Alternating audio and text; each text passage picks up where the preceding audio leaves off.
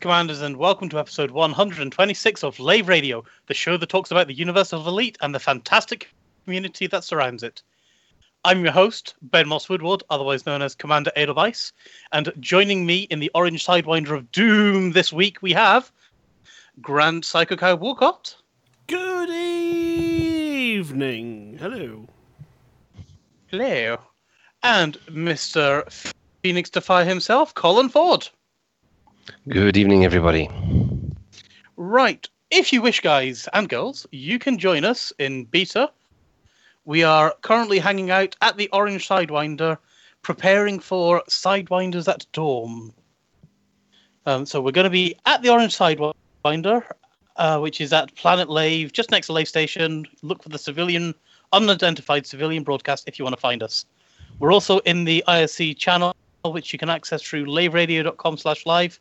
And of course, we're also talking away on our Twitch channel as well. You know, we're talking away so much on these things that we don't actually have time to do a radio show. So don't worry about that, though, guys. Right. Well, I guess we're going to start with our weeks this week. So, Grant, why don't you kick it off? Really, it's really not good. You know, it's just really, really down. Is it boring? right? And Colin, thank you very much for that, Grant. Colin, how's your week been? My That answers that, doesn't it? yes, my week's been uh, a week of frustration because unfortunately, um, the beta 2.4 has not been downloading on my machine at all. I've had the Frontier support guys having a look at it. I've had uh, Virgin Media trying to trace faults within the internet. Uh, but finally, on my just about when I was about to give up on Monday night, I gave it one last try, and lo and behold, it worked. Little, little so and so. So as as it's been, um, I've said we have. I've been testing 2.2, doing a couple of the uh, uh, a couple of the uh, unknown sources missions, which I guess we'll be touching on later. Uh, flying a beluga, taking out um, commanders who were flying ships, attacking my beluga, which was a lot of fun. A feeling of righteous indignation when you finally take a take a, an eagle with a fighter. It's really satisfying beyond belief. Uh, and uh, then just popping back into the real game just to make sure my commander there is is uh, is still got some cash in his bank. Why would your commander not have cash in his bank? Well, you know, I've got to keep. I'm I'm still plowing on. I've still got to get my holy trinity of uh, of the one explorer, one trader, and and one bounty hunter ship up to maximum specs. Uh, and for that, you have to go back to the real game. You need the real monies, yes. Mm. Well, you don't need the real monies. You need the real virtual monies. Yes. Yeah. Now, I, I have to admit, I was a wee bit worried after the the dancing and the limbo that you had to do to get beta that you might have accidentally broken the main game. It was a bit of a worry, but no, my main game's always been fine. Um, but every time I was doing an update, well, we all know it goes to a completely different directory, so everything was absolutely fine. But you know, you, you still got it in the back of your mind, thinking, "Oh, was that going to have overwritten something in the main game?" Uh, and And unfortunately, Twitch seems to be a pain tonight. I do apologize. OBS does seem to be complaining all, all the time that um, it's not working with this graphics card. So I do dear. apologize. I think you know. Knew I this think, would happen. I think the the, the issue uh, with that might be down to the beta build because you know it's. I'm in the beta build and I can hear that it's affecting the networking uh, and causing some breakup in the audio that we've got through Skype, um, which doesn't normally happen. So I'll monitor that, and if it continues to do that, then I'm going to drop out of beta so we get a nice, clear broadcast for you all, and um, it means I'm safe from being blown up around the Sidewinder later on. Yay! it's a great excuse. Coward. Coward. Okay, I, shall I jinx it ran, and ran away. shall I jinx it and try doing not doing my stream and do the Lave Radio one, Colin? Oh, considering it just crashed yet again, it was up Okay, for you- about two seconds and then that was it. Okay, you you, you stop. Um, you, you stop Lave Radio and I'll stop myself. Yep. And I'll swap over and yeah, tech tech technical difficulties live on air. What's new about that, eh? Yeah, Well, if you think there. about it, last week's broadcast was lovely and crisp and everything worked well because we weren't trying to do too much. And then this week we get ambitious and we're going to have a big sidewinder battle later on and everything else suffers for it. But that's fine, that's fine. I am just currently trying to get my way to Lave. Um, as it has been a bit of a, a day of I've been out doing all the kind of paperworky, rubbishy stuff that I've got to do, and looks like my aunt's house is finally on the market, which is another one. Hopefully, Awesome. by the end of next week, I'll have knocked off the list all the little things that have been on the to-do list for so long, and start to see them becoming out of my hands and passed on to where they need to be, so that I can get back to doing some crazy things like editing Docker's episode two from season two, um, which is sitting there waiting to How to. long ago was that recorded? I don't know. A long time. So a wee while ago, I. Yeah. Inside right. the station, I've just crashed my beluga. Uh, inside the station, there are strange assembled towers. Yep, Okay. that's the refinery station, isn't it? It could be. I just need fuel. Oh, actually, at the moment, I need some help because my beluga's well and truly stuck in the slot. Ooh, 92% damage. So, yeah, carry on. I'll pass it back to you, Ben. and, um, bye. So, what, what else have you, what else have you been up to this week, Grant? Apart from that, or are you Well, not wanting to? Well, of course, um, uh, the, the the spanner in the works was last Tuesday was a really nice day and everything was looking great and hunky dory. And then Wednesday, Susie started to not feel well, and Thursday she was taken into hospital, um, and she was in for a number of days. She's now home again. She was home just on Saturday afternoon, um, but with more outpatient appointments to try and get to the bottom of what's causing all these things. It's one of these things where they look at, they bring you in for one thing, they go, no, it's not that, you're fine, but that doesn't look good. We'll send you up to that department, and they go, nope, your kidneys are fine, um, but that doesn't look good. I'm pretty sure that needs investigating, and you're like going, guys, just stop looking, just stop looking, because every time you look, you find something else. So she's got tests to go. Uh, over the next couple of months, as the NHS does so well, and um, yeah, we'll see how that goes. But other than that, she's really motivated to get better, so that's a huge positive. Well, that's good. And I mean, does this mean that you've been living off curries and things like that while Susie were away? Yep, hospital night is curry night. That's the rules, and yeah, I paid the Uh, price for that on Sunday. Oh dear. Oh. Well, a good good curry were it.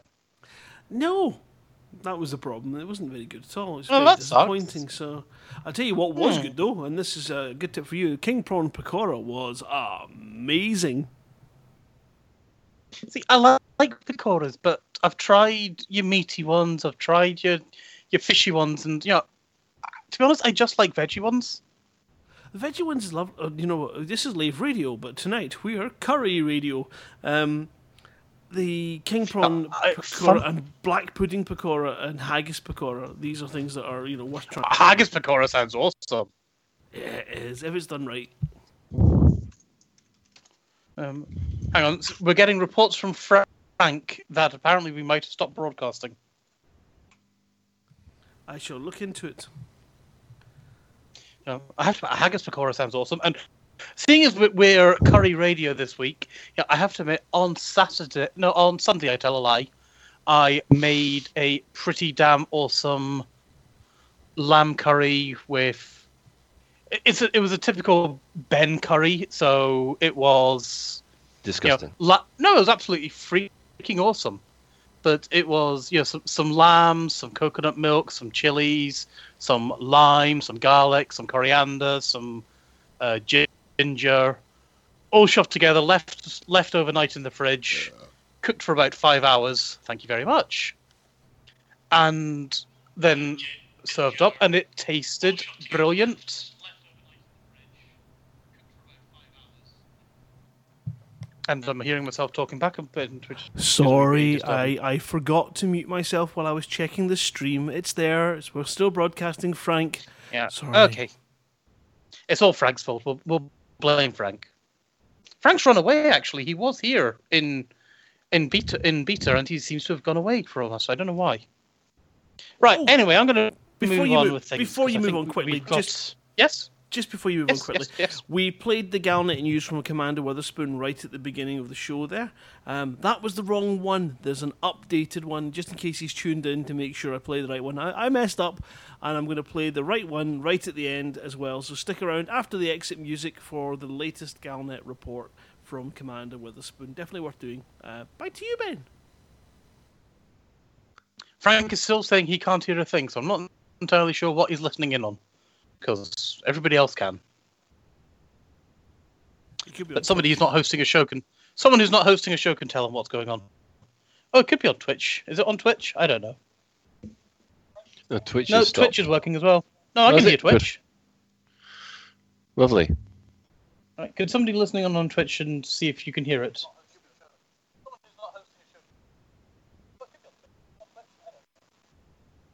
Can you guys say something, please? Hello. No, I can hear you too. No. Okay, I have no idea. Twitch is working, so sorry, Frank. Don't know what you're on about.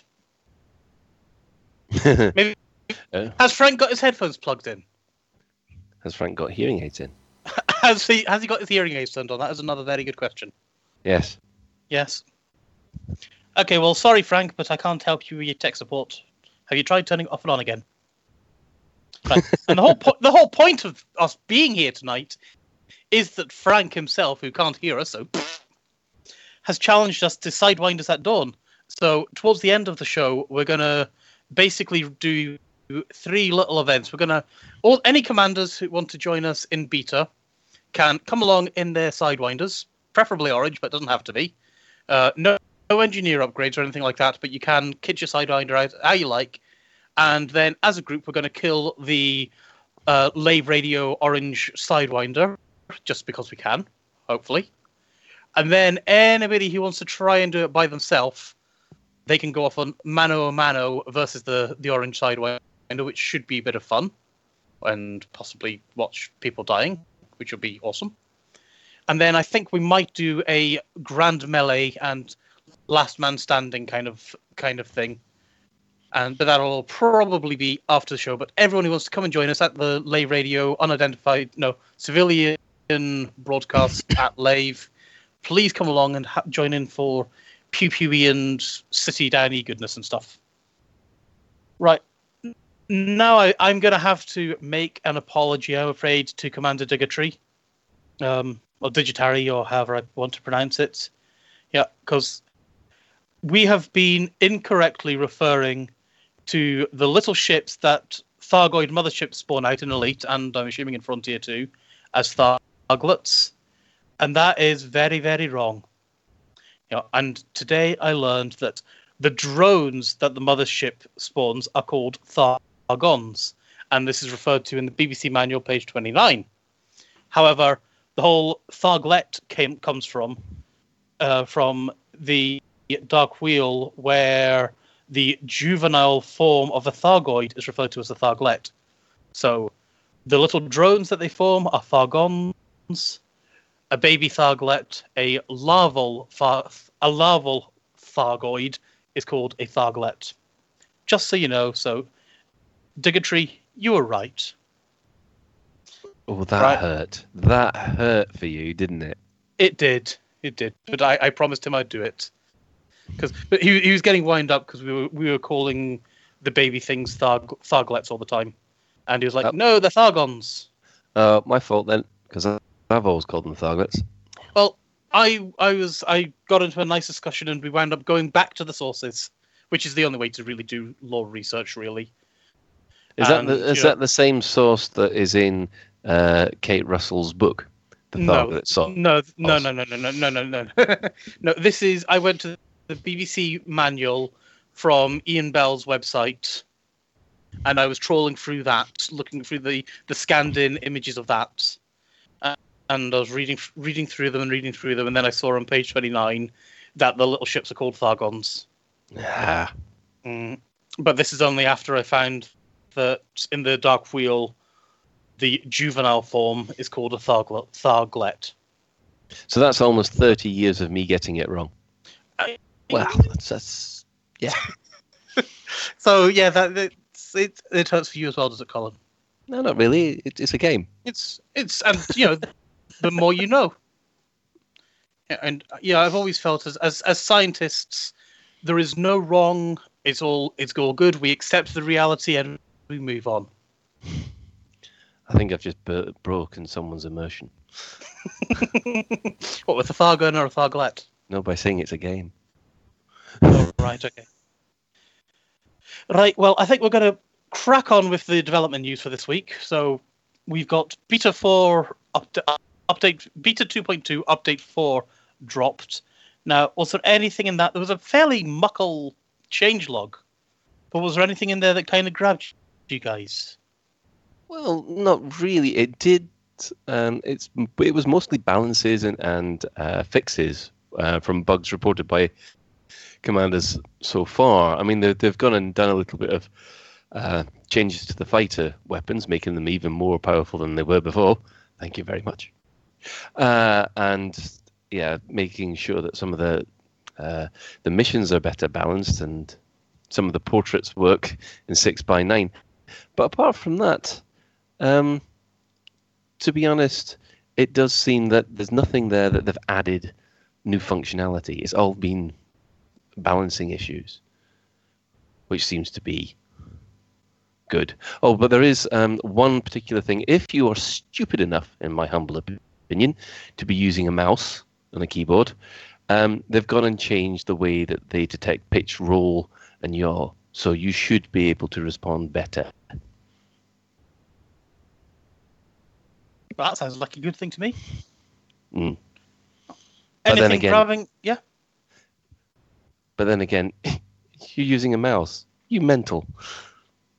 I've heard from some PvPers apparently that the mouse is actually better than a joystick. You go wash your mouth out with soap and water. I'm just reporting on what I've heard that, you know, apparently they're finding it more precise to aim and to fly your ship using a mouse. I'm not going to even dignify that with a reply. but you have just replied. You stop picking on Colin, or all, all you're going to have me to deal with. I, am do, I'm going for dignified silence because no matter what I will try, it's not my fault he's not filling the dead air, is it? I'm le- I'm letting you go with that dead air. You know. uh, no, so Grant, what about yourself, sir? Is there anything that's grabbing you, or are you you all happy with all that? You're coming in very quiet, by the way. Yeah, I know. I'm trying to work out what the, which cat's done what. is, is that better? Being instincted, but that's much better. better. You fat arsed little furry little monster! What the hell did you do? I sat on my cables and pulled it out. Right. Um, I have not had a chance to play Elite this week. I have not had a chance to have a look at anything whatsoever. So I am just here to be eye candy and what eye candy you are. You should have been the host. I could. Well, there that would have made sense, wouldn't it? Would you? Well, in which case, Ben, Ben, do you have anything you'd like to raise from the Dev Diary this week? This is like well, car crash I, I, television. Now, now that you just... kind of. I thought that was the smoothest changeover it. we've had. yeah, I've there's in beta two they've added in a whole load of tutorials and I've been playing through the tutorials, and wow, they are so good now. Yeah, it's like you're doing. It's almost like a wee storyline where you start you out. St- yes, Colin. I, I, haven't said a word. Okay. mm. yeah, it started out, and it, it's so good. I loved it. It's like you, you shut up, you lot. It's not us. No, I don't know. I don't know what happened there. You you actually interrupted yourself, and I don't know how that happened. It was brilliant. Oh, I'm breaking already. Just, we just, we just end the show and just go and like, next week we'll be back and we promise we'll be far better. We promise. Actually, to be honest, we've got such a really interesting. Don't we say that, that every week? We got a really interesting main topic to get to tonight as well, which is you know exciting. We've got do. We've got Mr. Stroud popping in to, to keep us right and keep us sensible. So, guys, bear with us while we try and find our own arses at the moment. So, promise we'll try and do better. Right. I'm gonna. I'm not gonna bother. I'm just gonna say, play the tutorials in beta if you can, or play them when the game goes live. They are awesome. You will enjoy it. Right, and I believe we have a Mr. Jarvis joining us in the Sidewinder now. So, how are you doing, Chris? I'm doing all right. How are you guys doing? We're doing awesome. We're just crashing and burning like normal. Uh, is it not going well? Eh, It's going Excellent. fine. We've just had commanders can't hear us. Um, then I'm hearing myself twice and interrupting myself. And yeah, it's it's a standard sh- live radio show, to be honest. Yeah, we're, Your voice is we're not crashing Tuesday more night than off. Fozzer in an asteroid field. Right. Well, we've just covered the patch notes for Beta 4, unless there's anything that you're wanting to add to them, Chris. uh, only that I've got installer problems with it again. Oh, not again. So you're the, you're the same Yeah. as Colin. Yeah, yeah, yeah. Mm. I need someone. I'll figure out which file I need. So hopefully, someone can send me a file if they've got a working installation, because that does seem to fix the problem.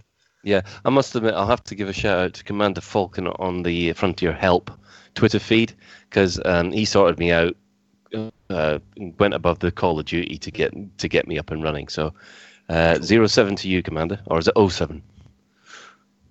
07. 07. Zero zero seven's just kind of poking yourself in the ear. is it? it's the Benny Hill salute. Yeah. Can't you get that's right, arrested for that's that kind of behaviour? Yeah. right. Well, next thing we're moving on to is an experiment that Sandro is running about hatch breakers just getting real. And basically, they're pimping the hatch breakers. So they're no longer going to be affected by shields. So, in other words, you're going to be able to fire a hatch breaker at a ship with shi shields in it, which is pretty epic. Um, Okay. Yep. now, Yeah, on the other hand, they're still going to be affect. They still cannot be shot down by point defense, which I, I thought that point defense could shoot side could shoot hatch breakers down, but apparently they can't. Uh, ECM will blow up your hatch breaker, and it will also make your hatch breaker drop from from the hull, and they're still traveling at 300 meters a second. Um, they're basically they're trying to get a little bit of a buff in for piracy, seeing what happens, and it's just an experiment and we'll see what happens. So that's something that Sandro's investigating. Now, do you guys think this is a good thing, bad thing, not a thing? Well, I think it's a good thing. Good thing all Okay. round because the, I think the one thing that has been lacking lately has been sort of um, a bit of love for the pirates, not the griefers, the pirates, the people that, that will steal, steal cargo but don't want to kill you. Uh, and uh, having done a little bit in in a, a lawless systems, just as an experiment to test it out, um, I must admit the um, getting the shields down for uh, on an NPC ship, especially, is very frustrating. Uh, then you launch your your uh, hatch breaker, and then the commander, or the NPC, will then actually try and kill you. Instead of actually, you thought, you know, I'm in a vulture, you're in a Type Seven. I will wipe the floor with you. You might as well just run away once I've got what I want. Uh, but no, they, they come around and try and get you. So if you can just knock out the uh, the, the cargo hatch, scoop what you need, and get out. That's, that's a much better, much better way of doing a uh, long John Silver. Yeah, I mean, I, have to, I like the idea that you can just launch the hatch breakers and they'll, you know, they're flying so slowly they don't get affected by shields. Something I don't know. Or however, however we want to pretend it happens, but I, I like the fact that they ignore the shields and just latch on and start gobbling away at your your your your cargo bay. I, th- I think it's a good thing as well. They must have some kind of shield disruptor on them, or, or some other kind of relevant hand wavian. I, I definitely some kind of hand wavium going on there, but I can live with that. I'd say surely then you could just fit like a, a hull, bre- uh, sorry, a hatch breaker, fit it to like a rail cannon or something, and just fire it through their hull. sorry, I'm thinking. Re- I'm thinking real world science again. Never mind. I, I, I Um, I think it's I think it's an interesting idea because what what's quite interesting is obviously if you if you try and use a hatch breaker on a slightly more heavily armed ship, yes, you're going to get them to drop their cargo, but then you're going to have to you know pick up all the cargo, and it gives your opponent a chance to kind of shoot you back. I mean, obviously, I'm hoping that you will still get marked as hostile and still get marked as wanted if you attach a hatch breaker to a ship without firing on it. Yes, you do. I'm assuming that's the case because otherwise it It doesn't make any sense. But yeah, I think will be interesting, and I think you're right. I think this is a a step in the right direction for proper piracy rather than just people going around hunting ships that are that aren't spec for combat. Um, I do think I do yeah I do still think there's issues with game balance for, for traders, but hopefully fighters will provide that. I don't know how well that's been going in beta in terms Oh. of people actually. It's been going fantastic. As someone who's been involved in a bit of player on player, player player shenanigans, um, I will say that the fighters are more than enough for a Mm. uh, for a trader to defend themselves. And the fact that, that only certain ships have a fighter bay, and those Yeah. ships are the most unmaneuverable slugs that there are in the game. You apart need from the them Type to Seven. well, the Type Seven. Well, they- they've got a mod. They've, one of the other bits of news is they've gone and, and done a pass on the Type Seven and toughened it up a lot. Okay, Yeah, Interesting. they yeah they, they've upped the armor, uh, not the shields, but they've upped the armor and upped some of the internals, really to um, to to make sure that when if someone comes in on a Type Seven, that it's got more than the flying coffin of a chance it had before. Okay, awesome. Right, and we've got one more thing to very quickly cover, and I don't think it can really be said any other way other than module storage is eventually coming in Beta 5. So that Beta 5 should be dropping basically any day this week, and we're going to be able to store our modules. So huzzah for that. Yeah, Yeah. I'm, I'm really hoping that at some point this beta installer is going to work because one of the things I want to do is while all the ships are cheap, because I'm such a poor commander, I want to be able to get in and record sounds for a lot of the higher end vehicles that I've never had, so that we've got access to those sound effects for escape velocity. That'd be really I, good. ha- I have to admit the beluga, the beluga, and the oh the I like the sound of the Imperial cutter. Is it? That's the big one. Mm, or Imperial possibly. Corvette. No, Federal Corvette, Imperial, the large Hmm. Imperial one. That's a Although cutter. presumably even in beta, I can't pick that up without having Imperial rank. No, you can just pick it up however you want to. Oh, can you? Okay. Yeah, because I don't have any of the um, passenger liner line of um, ships at all for sound effects, and, and uh, so yeah, it'd be really handy. Yeah, that will be right. So I believe now we're waiting on Mr. Stroud to join us in gate in in the Sidewinder. So are you with us yet, Allen, or are you coming? Uh, I'm right here. Hey, Allen, how you doing? Yeah, yeah, not too bad. Um, just got off a phone call with my mum. Uh, my dad is having an operation tomorrow, so we're just uh, going through the details of uh, of the bits and pieces. So yeah, yeah. Um, uh, you know, it is what it is. Um, in the middle of uh, a second week of term, so everything is very, very, very busy at the moment. So um, yeah, you know, just trying to trying to muddle through as we can. But uh, you you have a particular topic which you summoned me for, Ben. I did, yeah. So this all basically came around because in the Beatus channel, Steve Kirby went off and said there are some things in places that we want you to look at and investigate, and then f- report back to us. To which everybody went, "Huh? What are you wanting us to listen to? Where you wanting to listen to?" And then he went off and said, "Well, there's stuff in Lave and there's stuff in Sol, there's stuff in Colonia." To which everybody went, huh? I've fro- flown around Sol for, for many, many hours, can't find anything, and and so on. And then it's like, right, guys, at look on Galnet, I've posted when things are playing and the stuff that you meant to listen to. Um, so we went off and did that, and I and then we were actually able to listen to it and see what was what. And basically, a satellite comes out and starts broadcasting a audio stream that lasts for around about 20 minutes. It's it's a repeated stream and it's basically a sequence of numbers that it goes on for 10 minutes then it repeats itself for another 10 minutes. And this is obviously giving us a code that needs to be decoded and things need to go on from there. But Steve is asking us some very specific questions here saying does this provide interesting gameplay? Did the sequence make sense? And were there issues with the flow, flow and mechanics? And I thought this is something we might want to talk about because you know, Frontier have talked about improving their the way that they're presenting story to us. I mm-hmm. know in the show we've talked about that we would like the mysteries of Elite to not just be for the one percent, as as Jarvis was saying. hmm And what the heck do we do? Um, now, now, I'll, I'll provide my feedback first because, yeah, basically I've done it. Uh-huh. Um, so just, that seems like a, a reasonable starting point. Now, I thi- think that the majority of players probably aren't going to want to listen to, assuming they even stumble across this thing. Mhm. I would think that the majority of people aren't going to want to listen to a 10 minute audio stream Mhm. writing it down.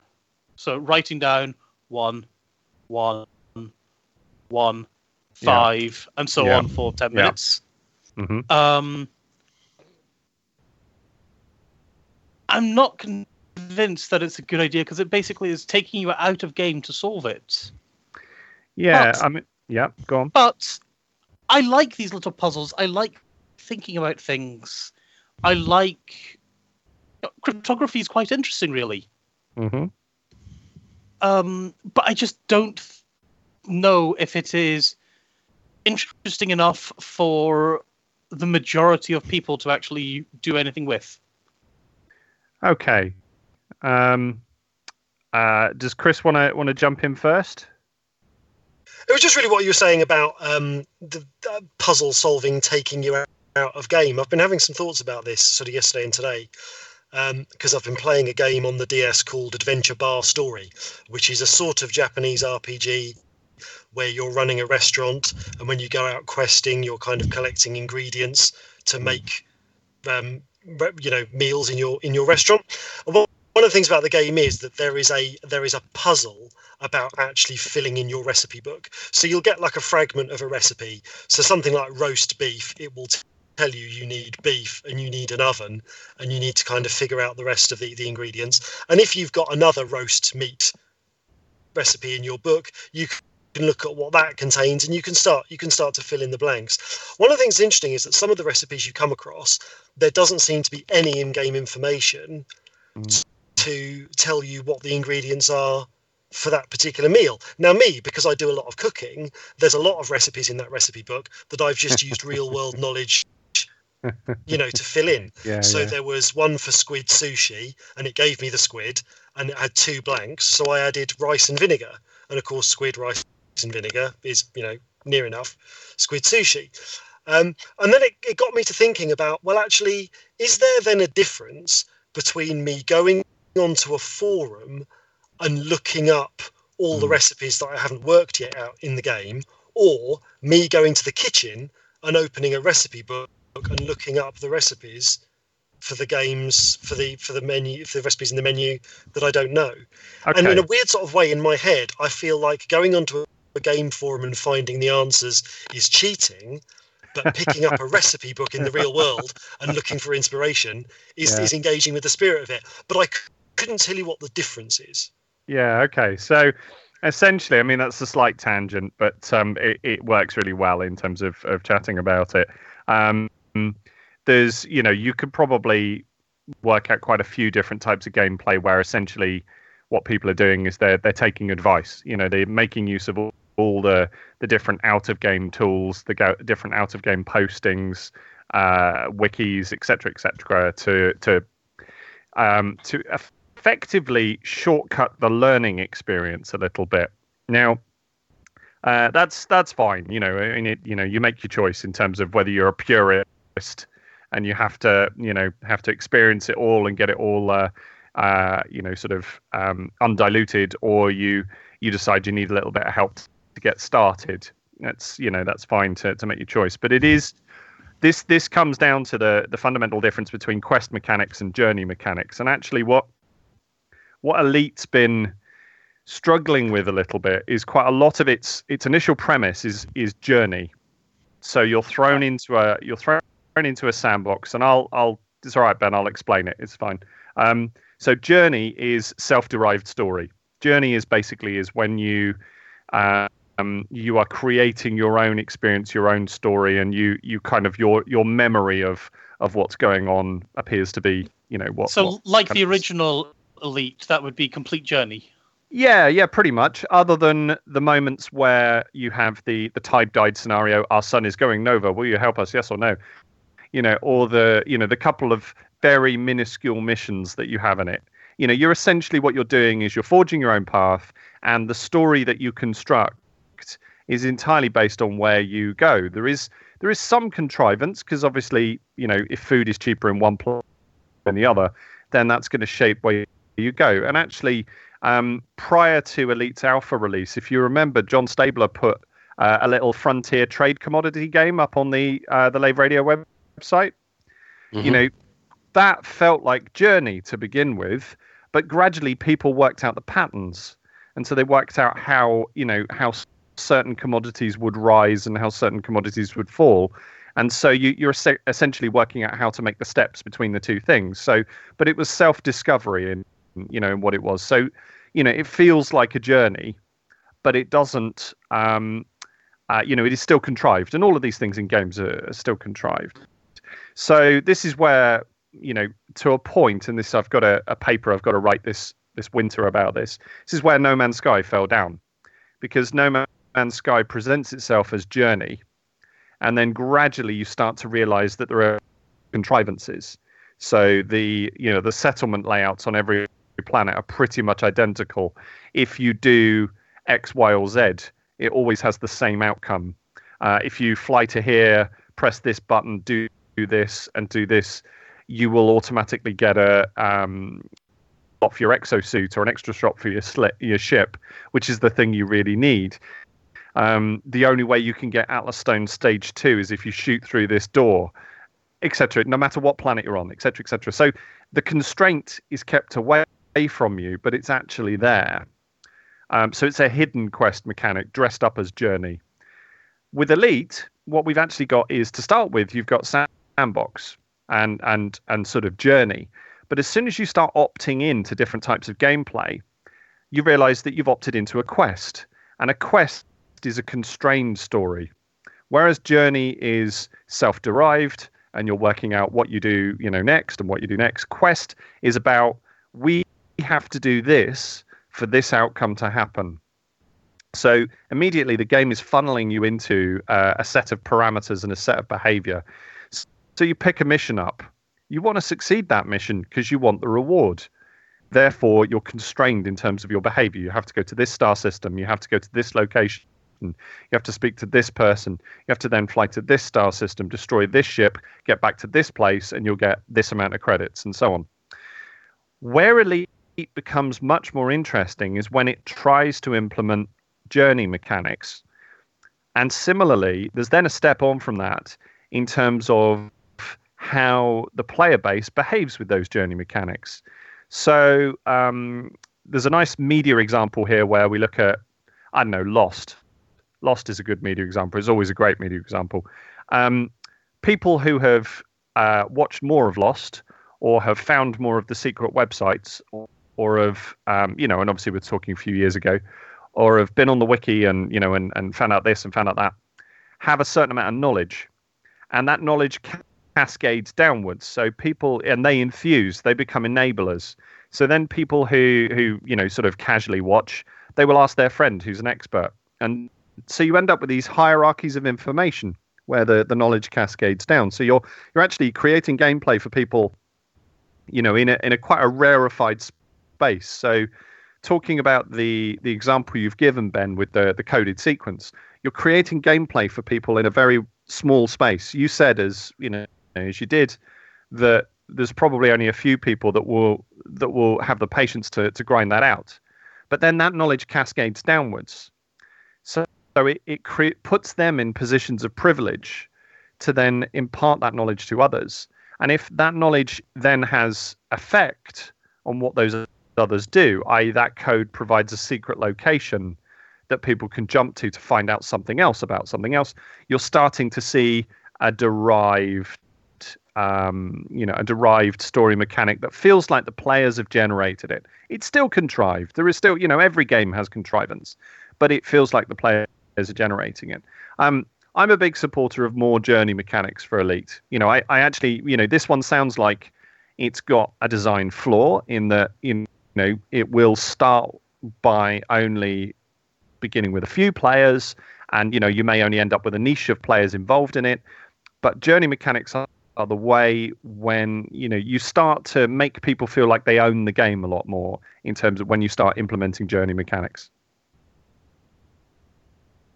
Okay, well, when we were talking about this the other week, and I was sort of criticizing this element of game design for actually, you know, it being something that only the one percent of players work mm. out and everyone else is along for the journey. One of the things I, I kind of gave as an analogy, and it was a shame you sort of weren't there for the discussion. I was talking about with LARP how you would get certain character, not just certain characters, but certain yeah. players who mm. were kind of known to be plot sponges. Yeah, yeah. So you you would you would generate a bunch of plot and you would yeah. send the catalyst for that plot usually in the form of an npc over yeah. to the player camp and the same three or four faces would yeah. suddenly descend on the gate and, and they would kind of absorb and solve all of that plot and actually for the general player base of larp and i remember it's one of the things you didn't like about the way that the kind of big plot worked i think mm. was that when the, when the majority of players get involved, it's only when it's got as far as saying we've worked out this thing. In order to yeah. resolve this thing we need to go over into that field and have a big fight. And yeah, for yeah. most of the players that's the only bit of the game the actual gameplay they see. The, the plot might cascade down so everyone like a tv show everyone experiences plot. But in terms of actually getting gameplay from it surely there is an element of which actually the wider player base aren't really getting anything other than a than a effectively a, a um a, you know a fight out of it at the end of the thing yeah, that's the flaw. And I mean, you know, to take your LARP analogy, there is there is a, a problem in LARP in that essentially that's the that's a quest mechanic. What what we've got to be careful with is not confusing the two because if the NPC comes out and says there's a bit of information that you need, then the players who interact with that first up and start doing the decoding, you, know, yeah, they've got a certain amount of freedom in terms of what they're doing, but ultimately it's coming down to a linear uh, choice. We go into a field and kill the big bad. We save the world again. We save the world again. It's a quest mechanic. Um, the journey mechanic that comes into all of that is the fact that when people are in a LARP field, what they're doing is socially interacting with each other, playing their characters with each other, and kind of being those kind of, you know, even if you're a foot soldier, you're being a foot soldier alongside another hundred foot soldiers who are um, having a party the night before the um, a battle that they they probably won't win, but then they do win, you know, and obviously, it, you know, so so the experience comes in those moments of camaraderie rather than in those moments of solve, if you see what I'm saying. Yeah, now, yeah. to go back to the journey mechanic here, so I, I gave you guys today, I gave you a, an example with regards to passenger missions.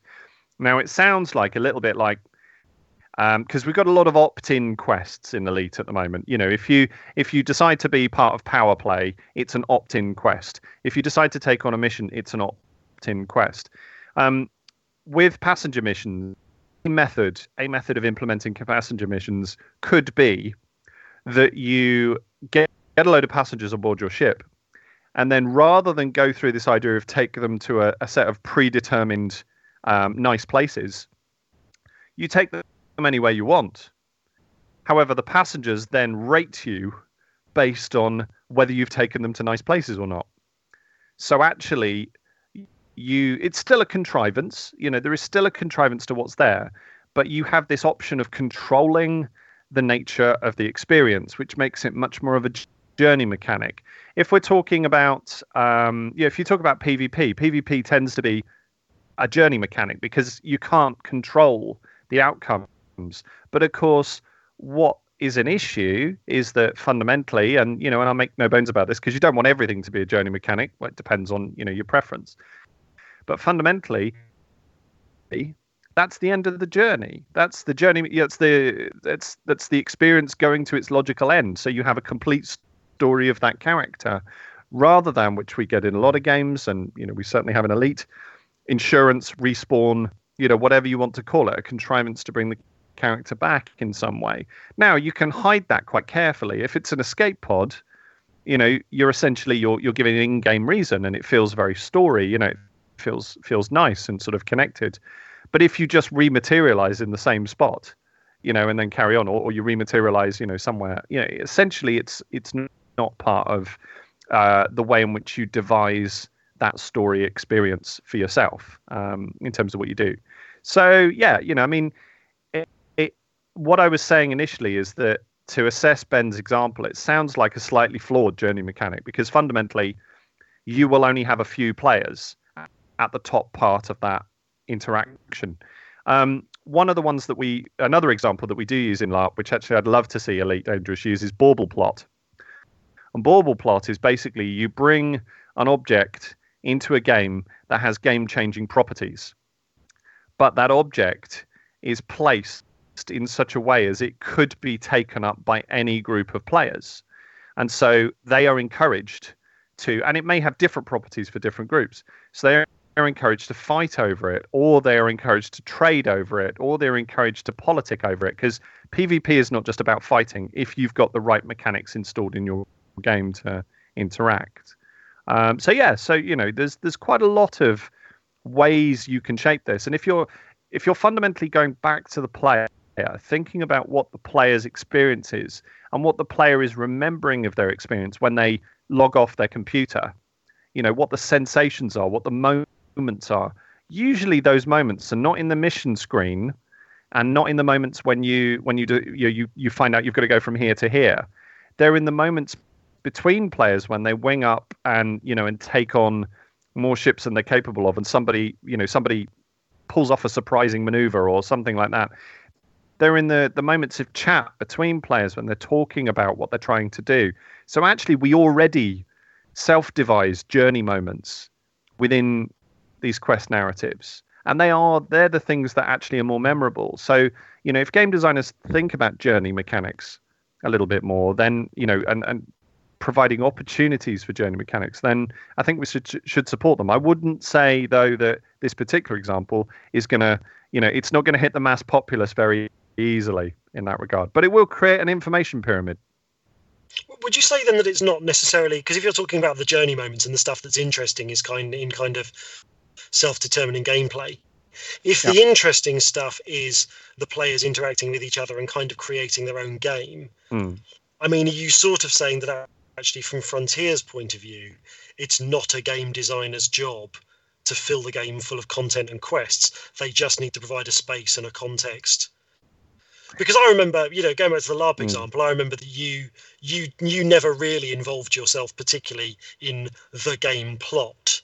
Mm, mm. The, you know there were no kind of story quests or any particular yeah. adventures all of your stuff that you would do would be gameplay that you would generate yourself with other players and yeah. the plot team didn't really have any, you know, interaction yeah. with you, and you didn't have any interaction with the plot team. Um, because so, it's because it's fundamentally repetitive. That's that's the problem, yeah. And and you'll find that, and I think that ports from LARP directly into this. You know, fundamentally, whatever Frontier do in terms of when you when you start creating constrained systems, you're essentially creating repetitive systems. I'm not saying what I'm actually not saying is they shouldn't do anything. What I'm saying is that actually you have to design in a different way. You have to design in ways that encourage people to um, to, to to make their own stories. You know, the one th- thing that Frontier is, uh, well, certainly Elite Dangerous is really good for is explorers in terms of doing this.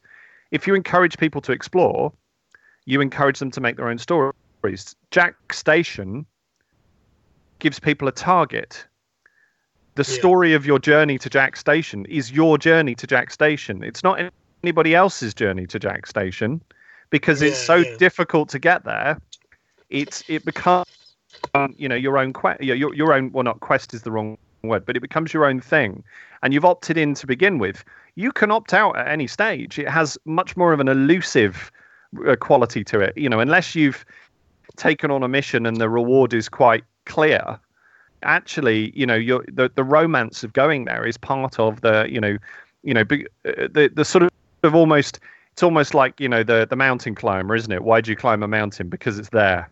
You know the kind of the yeah. challenge of of what something is, and that's that's you know that is part of and and you know every player that does that will be thinking more about the thing the memorable things that happened along the way, um, yeah. which is you know we're back to. Uh, um, MacGuffins and, and road movies. You know, road movies are all about you know they're set up to um, that they have to go and do something, but actually by the time they get there, whatever it is, it doesn't matter because they've grown as people on their on their travel to get there. You know, so the MacGuffin is is kind of irrelevant. Um, in uh, you know in stories, you tend to find in, in books and what have you, it tends to find that these things are much more prescriptive because, of course they're you know you got to turn the pages. But interactive books, you have a different experience. Um, it's not quite the same because it is, because it is constrained and game freedom in this regard. So, you know, I, I just think embrace the freedom. You know, find find ways that encourage the wanderlust because that's actually what the quality of most elite gameplay is. That said, I think we're culturally inclined not to uh, um, not to want these things and to not realize how much work goes into these things because we've had so much gameplay that's prescriptive. Yeah. No, that's interesting. Would, would you not say that the UAs count as a bauble plot? Yep. By your kind of definition. Yeah, they do. Um, however, they're not empowered. Okay. Is the the difference? What they don't do directly is empower players um, I- over other players. No, the UAs. It, no, it's not the. It's the unknown probes, where if you do a scan, they'll basically disable everybody's power supply and things like that. Yeah, no, Yeah, that's that, that's that's a interesting. wee Yeah. That's a wee bitty of baubles isn't it? Yeah, yeah, and uh, if you can if you can find a way to direct it whilst you're in the middle of a fight or something like that, then yeah, it would, yeah, It would affect your power as well, but yes. Yeah, which and and if you did that one night, if you went out and you were doing some stuff and you got you know you had four pirates chasing you in a wing or something, and you came across a UA um, UAE and you basically you you triggered it to disable all their power, and then you managed to get your systems up online quick enough and then hyperspaced out. That would be the highlight of your night, wouldn't it? Yeah, that would definitely be. It would- okay, you'd you'd lose your unknown probe, which is kind of rare, but you'd still be alive, which would be kind of awesome. And wouldn't you be And it's talking a hell of a about that? story. Yeah, wouldn't you be talking about that for the next week? Well, exactly. It's, Yeah. it's definitely a, a massive story. That's Um, that's, it's, that's it's your own story. Yeah, and the thing is with Bauble plot is yes, that kind of does, and Chris is right that that does kind of fulfill some of the parameters, but usually when you chuck it in, what you're expecting is that all the different factions have different reasons for taking it. Actually, the you know the competition to be the next faction in power play kind of feels a bit like Bauble plot, but it was then prescribed because it was in a whole series of tests that had a whole series of point scores, which are quest mechanics. So you're constraining the players to fit into particular things. Whereas actually, uh, you know, I, I, very difficult to, you know, because politics isn't an object. Um, what we, you know, we did once, we had a uh, we had a device that um, five different factions of players all had a fragment of this device. If they put all the fragments together, then it gave them power over an army, and but of course they had to negotiate with each other as to who put them together because whoever put them together was the one that got the power so q you know horse trading deal making etc etc even up to the moment where they put the five things in. Somebody then tried to steal the objects which of course made everything really tense. And you know and then there was a kind of calm down moment and then eventually they gave it to the right person and the army arrived and you know it was all good. But you you you see the kind of you know this this creates methods for for people to start thinking about um you know uh very you know ownership of of elements within the game. And and elements of the you know of of the gameplay as well that are beyond the prescriptive um you know systems that you already have within a mission generator. You know this this is tough. It's difficult to run. It's dirty. It um you know, the players will sometimes do things you won't think of and you have to adapt. You have to think on your, your feet. It's hard. It's not easy you know and it certainly isn't well frontier should just let them go and get on with it because you're actually giving people the ability to affect the game which is kind of a bit different to how you know how the premise is pitched because the the players you know fluctuate in terms of their ability to affect the game Just wondering, would you say that the BGS manipulation then is definitely a journey? Yeah, yeah, I think so. Uh, you know, anything that, that gives you the opportunity to look at something, and and you know, let's let's bear in mind here, journey and quest mechanics are not they're not mutually exclusive. You can have both. You can have either, but you can identify them by the the things that are that give you more of the illusion of freedom, of exploration of something, of discovery of something, feel more like journey mechanics, whereas the stuff that constrains you feels more like a quest mechanic. Um, ultimately, you know, we have to acknowledge the fact that all games are contrived. So all of the all of the journey mechanics are still a contrivance. But anything that allows you to the freedom of thinking around what you're doing with an object or with a situation or with an adversary, you know, um, I wonder what the opportunities are to negotiate. You know, we we've talked a bit about um, PvP piracy and where players attempt to chat to people and threaten them like a highwayman, which is, you know, honestly, I've I've I've experienced that on on you know on being on the end of it, and actually, it's pretty cool. I quite like that kind of stuff.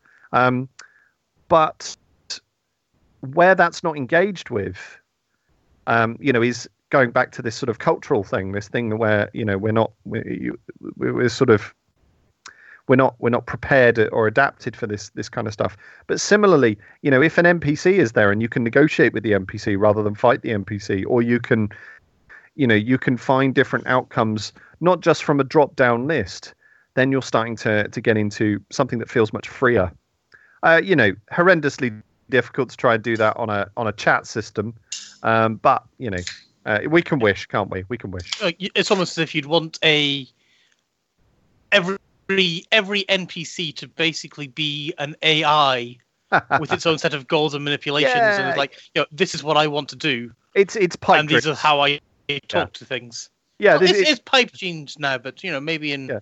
20, yeah. 30 years' time or whatever, it might actually turn into reality. Yeah, it's it one, one of my biggest bugbears of a recent game was in Fallout 4, where you know, I'm I'm the I'm the boss of about four different factions. Hmm. I should be allowed to say, right, you guys all play nice, or me and my army will kick your butts. Instead, I I don't have that as an option. It's got to be us or them. Yeah, you're not you're, not us and them. You're coming up against the contrivance, yeah. Mm. And it, it just it, it it wound me up so much.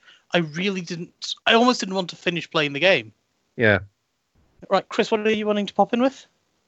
No, I was just I was wondering. Uh, um, so if if we're sort of talking about the difference between sort of you know journey mechanics and quest mechanics, is there not an argument to say that actually the open nature of Elite Dangerous is that you are your journey is made up of the micro quests that you choose to take on. So the overall game to me isn't one giant quest. I can take on, you know, I can do mining, which is a mm-hmm. closed loop in itself, or I can do passenger missions, or I can do assassination yep. missions. But actually, my overall journey as a player and as an individual commander is actually the elements of that life that I choose to dip in and out of. So there's yeah. no, you know, there's no end game for me in a sense. No, I, Just... I, I, I, agree with you in that um, it is, you know, uh, the way in which Elite Dangerous has been set up is there is a essentially a library full of quests. So by chaining those quests together, you are creating your own journey. However, when you go into those quests, they are constrained mechanics, and therefore, to a point, you are is constrained by them. So there is a, you know, we, we can devote, you know, you could devote a certain amount of design to creating more of that library of quests. What I'm suggesting is that actually sometimes the more meaningful things are when you create small elements that are, are in the game that feel much freer in terms of your options of interacting with them, which is closer to being pure journey. You know, because you're defining you're defining the narrative for yourself much more clearly in that regard. Um, I doubt very much, um, you know, the, the examples that we're giving in terms of um, memorable moments, you know, most of those are based on gameplay that is um, self derived or is gameplay that has emerged out of choosing to do something, not because of necessarily the choice has some input on it, but ultimately it could be one of 26 different missions that causes this this amazing thing to happen. The mission itself is not crucial. So the mission is repetitive, and the mission is the constraint. Um, do, do you see what I mean? Yeah, yeah, yeah. No, I get where you're coming from. Just want to move this on a wee bitty. So, you know, one of the things that we've been talking about again in the past is we want to present story better. Mm. How would we? I don't see how we'd be doing that using the journey mechanics that you're on about. And this, it sounds like quest mechanics would be the right way to present it. But yeah, Yeah. ha- would you say journey is possible for this, or is it? Absolutely. Is it? Ab- own- how would you do it then using journey using a journey Okay. mechanic rather than so the know, first thing, Commander the, fir- Ben? I need you to Yep. do this.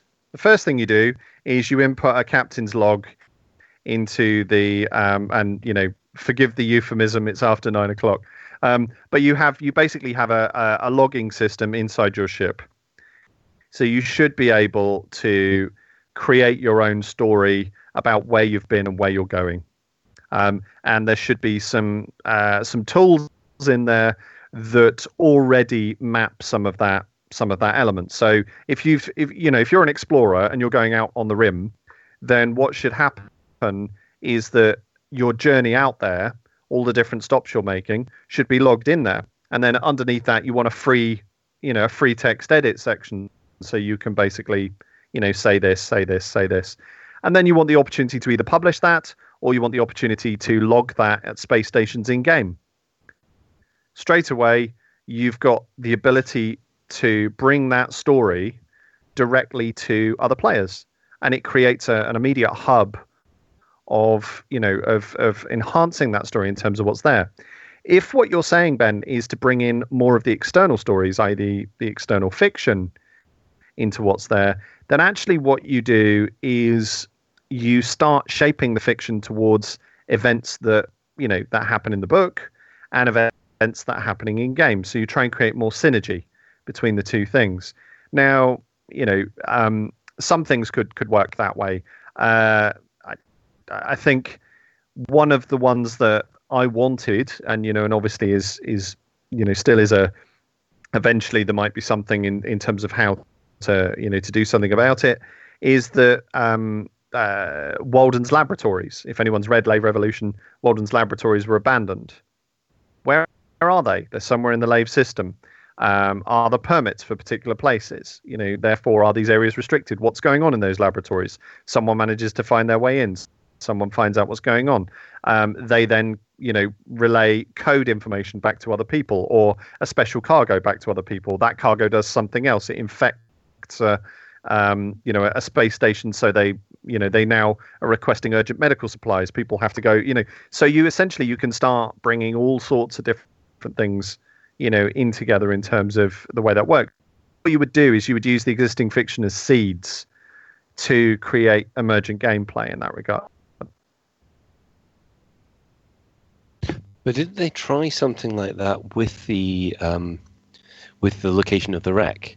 They they they put seeds out Yeah. for people to track down, Yeah. and the restraint was that, as as Chris pointed out, um, it seemed to work for the people that were involved. You know, the two or three people that yeah well, yeah yeah that discovered all this, but it seemed wasted on the rest of us.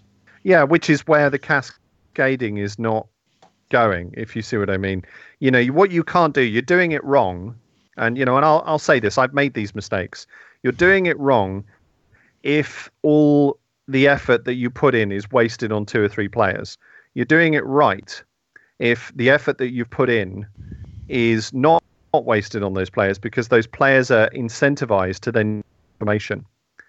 Because by sharing that information they accrue something or they gain something further. Um, the the crude method is the one that Chris alluded to, which was NPC turns up, NPC talks to key players, key players solve plot, solve puzzle, solve thing, go to summon meeting of all other players, tell all other players tomorrow morning we're going to fight so and so, but we need special magic sword X, and group C must use special magic sword X to kill boss D, so that whole army gets destroyed. You know so actually the um the three players interaction with that npc means something you know? Has to mean something in terms of what they then deliver forwards. And of course from a LARP point of view the lovely thing there was that um that reinforces the status of those individuals become always the go-to people, and you you still see that. You know, essentially there are there's the the law squad effectively is deployed on the plot, and then the law squad gives it to the rest of the the faction, and the rest of the faction then march to where the law squad tell them to go. So you know there is a, a cascaded hierarchy, but I think I think elite can do, do that better. Uh, In elite Uh, terms, that'd be like Canon, say, getting some of these unknown probes or whatever, finding out what they're saying, sharing that information out. Yeah. So then more players then go and try to find out more things, Yeah, which um, find out more things, which then go off and find the Imperial capital ships sitting over unknown probes, yeah, potentially yeah. shooting at us. Yeah, or okay, I'll give you a good example. So, say there's say there's one of these um, devices out, out there. It's decrypted, and it gives a location, and then somebody breaks into a storage lab somewhere that reveals um, the Thargoids are actually in which space. It is a separate dimension, and there are weak points out in elite space um, and the probes are effectively giving you the coordinate locations and the times for when there will be a Thargoid incursion at that given point. Suddenly, Canon have a crucial role in decoding that, that information and are completely incentivized to go and distribute that information to as many people as possible, unless one of those locations happens to be in an area controlled by a faction they don't like. Guess what? They don't tell them. Suddenly, Thargoids are pouring into that that that system. Thargoids are pouring into FTC's home system or something like that. yeah, exactly. Do you see now why that? You know, that's how a cascade plot can work. That's how you can use the information at the top of the hierarchy to effectively then um, grant um, uh, grant plot, grant play, grant interesting story to everybody else. Now, the people who are at the top of that hierarchy, they're loving it because, of course, they realize they are pivotal to the defense of human space. And the people lower down, um, maybe the people who are broadcasting the signal. You know, if, if, if, for example, if you had a device, and I've said this before, if you had a, a broadcast device in your spaceship that allowed you to to mass communicate across several systems that no other people could do, you then have a crucial role in that process. You become part of an alert network. Um, you know, uh, somebody else then you know they have the the biggest and best ship, so they get you know they're they're in the vicinity, they get there first. So you know the fact that they're only in the the next nearest system and then they get the alert, they're going to respond first. You know those those um, those happy few you know, we're back to Henry V, aren't we? The, the the instant responders have to deal with the Thargoid invasion for the first five or ten minutes, while everyone else is hyperspacing to get there. How cool is that? You know, how cool is that? It's cool, but it's not as cool as this spontaneous fight that's just kicked in. Uh, Uh, spontaneous fight. yes, we, we- we've got a si- sidewinder shoot 'em up happening Ah. at Lave Station just now. We've had Commander Payne and Commander Frank are both wanted, and you know they, they seem to be enjoying taking on everyone who is wanting to take them out. Ah, I see. I, I thought this evening wasn't there a plan this evening to try and take out our broadcast? There is. We'll be doing that later, but this is, you know, talking about the journey and things like that. This is just spontaneous happened. Emergent gameplay, if you like. Abs- absolutely, absolutely.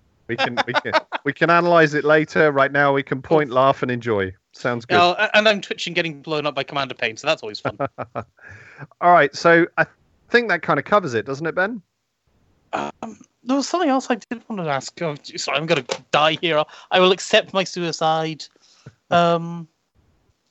So, uh, how should we present? So, we um, Steve Kirby's asking how how do we think that this is going? Mm. and you know we we've seen some of the quests that Frontier have done. We've seen you know basic you know, basic fetch quests and things like that. Yeah. What do you think about their idea of using the audio for it? I, I like it. I I think it's great decryption, but the only thing I would say is that they should be doing a little bit more in terms of making the tools to you know this is what Chris said, making the tools to um, interact with whatever you're bringing out there, they should be in-game tools. Now, Yeah. what I would do, what I would do is I would create a constraint that um, meant that the decryption, the you know, you stick it in the computer, and the computer has to take a you know, an amount of time to decrypt it. You know, I I would I would do things like that. Um, that would make a lot of sense. Yes. en- encouraging people to go out of game to decrypt these things is uh, essentially you're losing people there. Um, Mhm. uh, I think I've talked about Aarseth before now. Um, Espen J. Aarseth is the, the big games theorist of the, the 1990s and the 2000s, and he, he he comes up with this thing called ergodics, and ergodics is the is when um, when a text, and by text we mean anything, is difficult to to interact with when it's more than trivial in terms of its effort. So if you're asking, and this, this sorry, this goes into some of my PhD theory. So when you're asking people to transition between their gameplay and an external, um, you know, an external resource of any kind, Which you are can include pen and paper. yeah, you are essentially what you're doing is you are during that transition, you can lose some people because they can't be asked. You know Yeah. that that effort is more than tr- trivial, so they want to keep playing. So what? And and it actually makes very little sense as a designer for you to be encouraging people to step out of your game. Surely you want them to be playing your game more, right? That would make sense to me. I So- agree there. So so it would be better that if you're going to have encoding tools, that you have decoding tools that are actually there. You know, That would yeah. So you go off and you you would okay. Let's take the same idea, but you know, we have these satellites, Yep. and we scan them, but our ship then maybe takes ten minutes or something like that to decode it, and then it'll present us li- like a little message on screen saying, "Right, I've managed to decode this message. It's saying." Go to Sol three by twenty two hundred, and you might see some.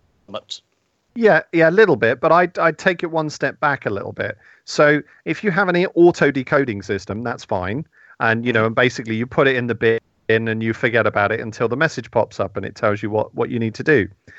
Um, however, if that system is also partially manual, so you can set it, it so it will auto decode, and it maybe it'll take thirty minutes to auto decode, or you can go into the manual screen and you can look at the encoded text and you can help the computer decode it by interacting with the signal manually. Do you see what I'm saying? So that, That way, sounds horribly like a mini game. yeah, you're essentially shortening the time, you know, but you don't make that so in keeping with Elite's entire idea of optionality, what you do is you don't make that essential. So, you know, the manual interaction is not essential. Um, you can, you know, you can leave the computer to it. But if you know that we need to know the next place where the Thargoids are, you know, are going to, to launch their attack, we need this fast. Yeah. Okay. And we're in a war zone and we're trying to decode this. All right, let's go as a wing. Um, ben, you you go to the to the you know to the object. You rendezvous with the object that you've got the coordinates with. You get the signal. You start decoding. The three of us are going to roam around you and keep So anything going to then off your back. So it turns Right. into like a protection mission kind of thing. Absolutely, but it's, me. but it isn't. The thing is, it is not a protection mission that you've gone off a list and you've gone and selected. Yeah. You've devised all the strategy in terms of how you're doing it. So your ownership of that gameplay is so much more, you know, more visceral. Do you see what I'm saying? Mhm. Yeah. So you know what I wouldn't do is I wouldn't, you know, make that manual interaction, you know, essential. I wouldn't make the automatic interaction essential. You know, I try to, you know, to sort of vary it up so you can, you know, um, you know, play it around. Uh, we we've talked a bit before on the podcast about keep talking or everyone explodes. The um, you know, the Oculus game and, and what have you. You know, the way that game works is because it it's the interaction between the two different play types. The interaction between the person who's dealing with the bomb and the people are over the instruction manual. Again, if you start thinking about how different play, different types of play can interact with each other, and you start catering for ideas that encourage different types of play to interact with each other, you're on a winner because people people are relying on each other, so they create community around that camaraderie. You know, it's it's it's awesome when you get into that kind of stuff, and it's it's you know it's a bit more advanced than I'll be the healer you be the wizard, you be the you be the warrior, you be the you know you know what I mean? You know, it's a little bit more advanced than those kind of specialisms. It requires more hard skill in terms of what you're trying to do. No, I mean, I, I certainly like the sound of that. Um, I'm wondering a wee bit about. Okay, so we take the the story of last year, Mhm. where the emperor died. Yep. And I think you know we we know it happened, but we don't really know anything other than the Galnet stuff. Yep. How would you be tempted to present that to us in game, as as our own journey of the emperor's death? I guess. Okay, so so some way in which you can so you're putting me on the spot to ask me to to redefine. I, I'm trying to think of something that we, we covered. right. Yeah, we, Yeah, we know the so- story that happened. We know Right. we know the emperor died. We know he had he was ill for ages, and then Okay, so the emperor dies, right? The emperor dies. They are, are escorting his body to um, to state funeral. His body is stolen. There is then rumor of a ship that is, and someone decrypts a message about there being a ship that is leaving a particular system at a particular time that may hold the emperor's body. Unfortunately, they also decrypt you know another group of people decrypt another message that says the same thing and another people another message says the same thing so there are about 20 different ships that all seem to be or could be the decoys that are you know um, have got the emperor's body the one ship that is going that does have the emperor's body uh, um, whether it's attacked by players or it's attacked by npcs little bit of contrivance to make sure this happens is um, is attacked and destroyed they attempted to steal the body but didn't succeed. So the, the ship blows up, whether it was already, you know, auto-destructed or anything else. However, when it blows up, there is then rumor that somebody has managed to scoop up parts of his DNA and that there have been DNA samples are now available in other places and so on and so forth. And then you have the opportunity for passion, passenger missions when individuals start coming up on screens to say, I need to be transported from here to here. And they look surprisingly like the Emperor. And then someone else, And I need to be transported from here to here. And they look surprisingly like the Emperor. And then you have these Imperial hit squads basically saying, uh, we are hunting, um, you know, anyone who, who goes by the name of so and so. We we need them to return to Imperial space immediately. We are hunting, and then you have federal sources saying, you know, special reward conducted for anyone by the name of so and so arriving. Do you see what I'm saying? You've suddenly turned that into this mass. so what we'd start getting bounties coming up for uh, Yeah. commanders. Yep, yep, and and it would essentially you're escalating it, right? Mm. Now that that's a, a, a represented way of how you could do it. It is not um, it's not entirely a journey mechanic. Yeah. Because there are con- some constraints in there that I've I've There's I've some story in. that you have to try and get Yeah, told. yeah, you to have try to and go and do this. yeah. to try and try and present it. But the interactivity from that is so much better than oh, the emperor died. Right? Yeah. Yawn. I'm sorry, I'm not I'm not Yeah. I'm not sitting here trying to sort of harp and be critical. But it, it just does demonstrate you have to have a completely different way of thinking in terms of you know how these things are, are constructed. It is all very well to have a library of quests. Library of quests is fine. Opt mm. into this, opt into that, and you know there are certain freedoms in those quests. So there are some journey mechanics already there. There's some things in Power Play that encourage journey mechanics. There's some things that you know that the the frontier staff are already doing to encourage player factions to take over systems, to do this, to do that. You know, all of that has has great story to it. We should be encouraging them to do more of that. You know, more of that kind of un, um, you know, undefined. You know, you, so that they don't know the outcomes. You know, it's not completely constrained. It's those kind of, you know, are good. So if if you're asking me what feedback should you give Steve Kirby, my feedback would be we love the idea. We want to see more implementation of how this can be proclamated to involve more players. So if we're decoding stuff, that's great. We're interested. But the decoding of whatever information it is has to have meaning to other players that we can then pass it on so that we are empowered as individuals doing the decoding. Because guess what? We've done a, a, boring job of decoding a sequence of numbers for you for 10 or 20 minutes. You have to you have to let us um, you know, feel that that time has meaning, and so it has to be something that we can then you know um, impart to other players that affects their gameplay. And what's more, we shouldn't really be having to use out of game anything for that. Yeah, it would You be know, much. should be all be- all in game ideally.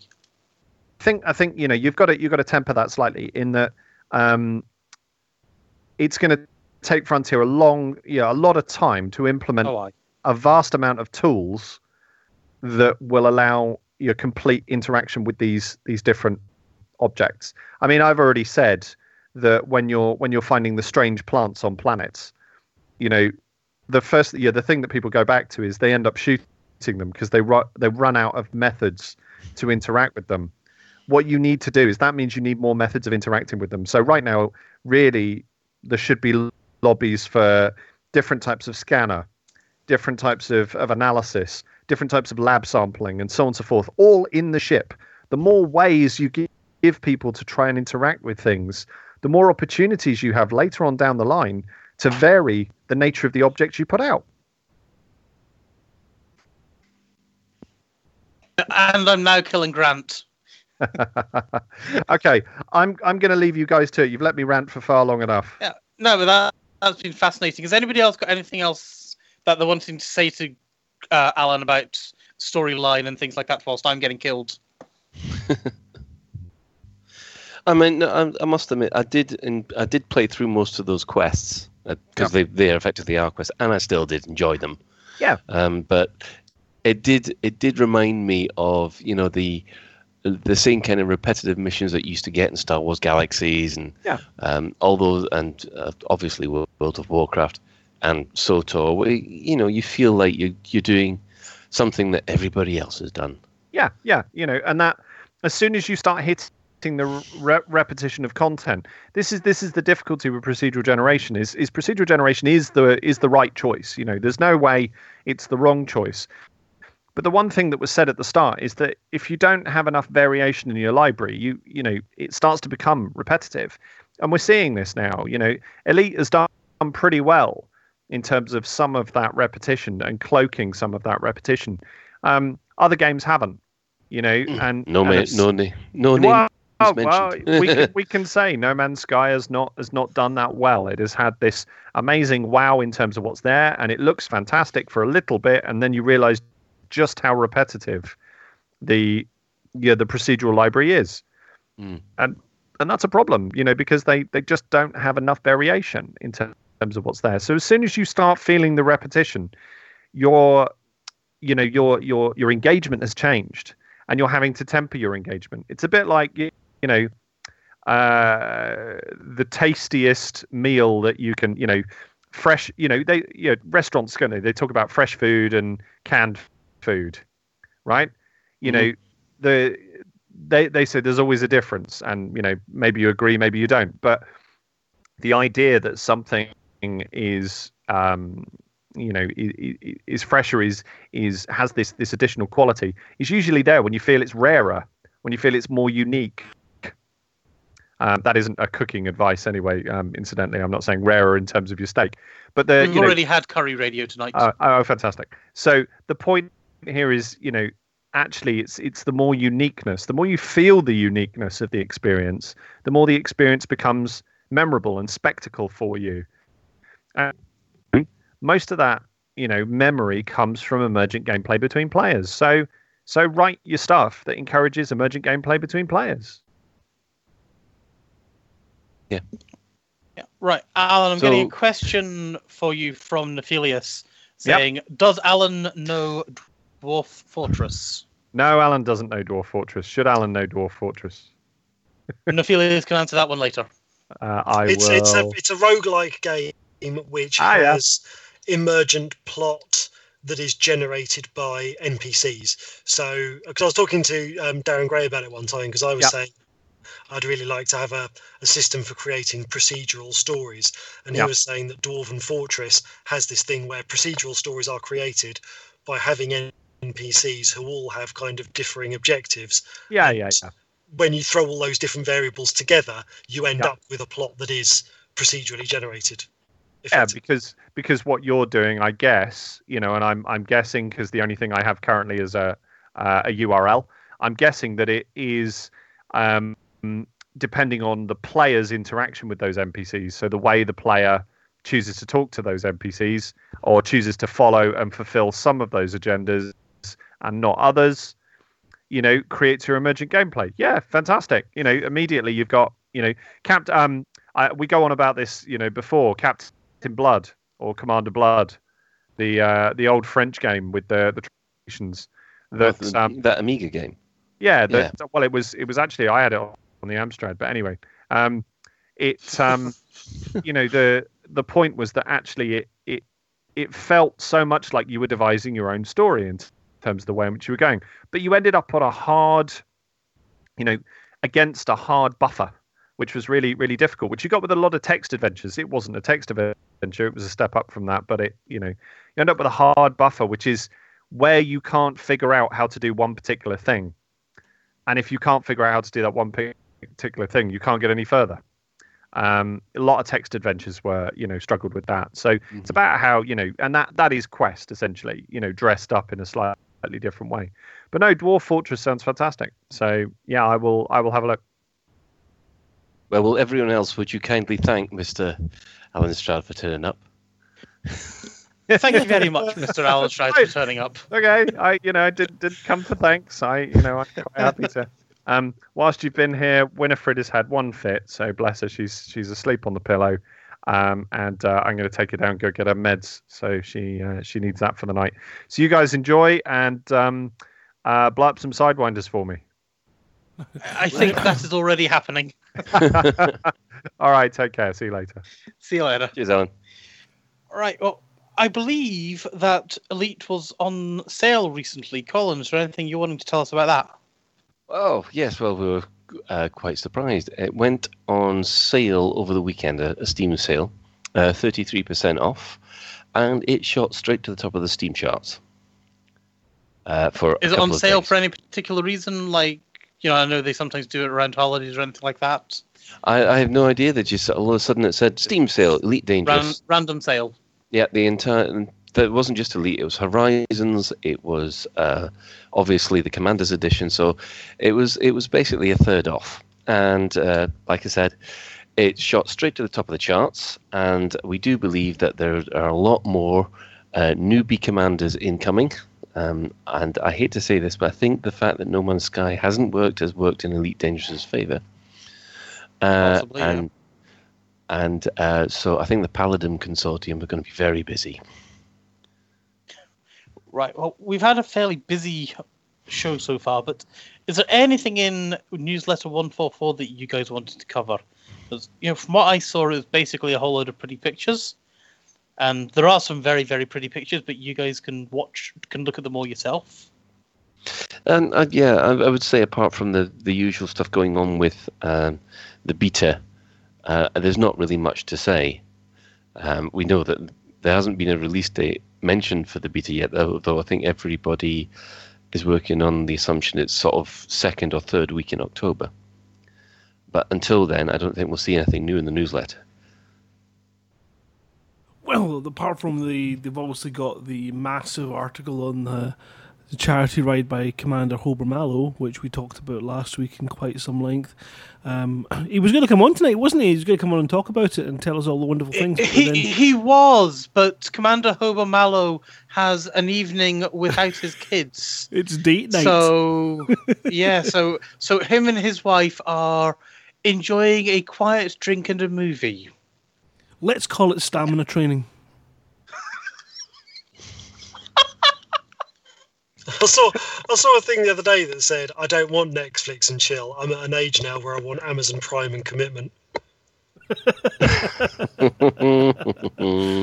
Ah, brilliant. Yeah. And, oh, and those instant Prime Now buttons or whatever they're called. Those things Well, that you just actually- hit, hit a button and you, it reorders your toilet roll. something. I mean, and this is completely irrelevant. So sorry, everybody that's listening. Um, but you know, we, we, we mentioned Amazon Prime. Amazon are taking over the world. You can now do your grocery shoppings and have it delivered within what four hours. Scarily enough, yeah. How's their prices compared to say Tesco's or whatever? I don't know if they've done it yet, but I will, and I'll get back to you next week with our update halfway through the show of Amazon this week.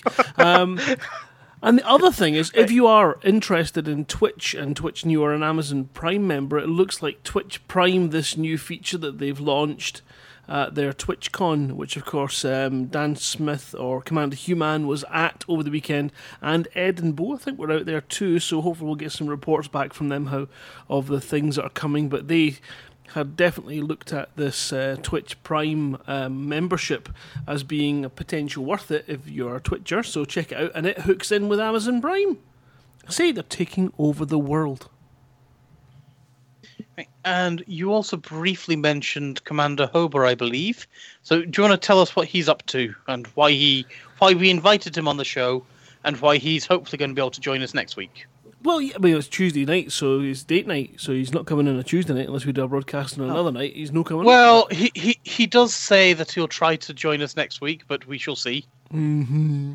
Well, the thing about Hober is, you know, for the last six months we've been telling him on Hutton Orbital Radio almost weekly to get on his bike, and finally he's listened to us and has decided to get on his bike, and this time to do it for something super special. Now, just recently, uh, Hober had made a, another post on Facebook of how absolutely blown away he is at the support from the Elite Dangerous community.